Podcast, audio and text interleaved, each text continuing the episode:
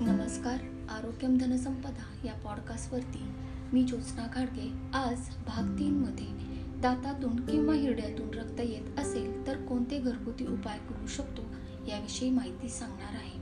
उपाय एक अर्धा चमचा लिंबाच्या रसात चिमूटभर मीठ टाकून त्याने दात घासावेत. उपाय दोन दररोज पिकलेले टोमॅटो मीठ लावून दिवसातून तीन वेळा खावे.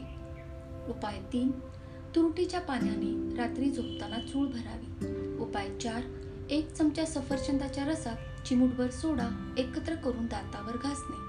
उपाय पाच अर्धा चमचा मोहरीच्या तेलात थोडे मीठ टाकून नंतर दात घासावेत. उपाय सहा एक कप गरम पाण्यात एक चमचा तिळाचे तेल एकत्र करून हे पाणी दहा पंधरा मिनिटे तोंडात धरून ठेवावे.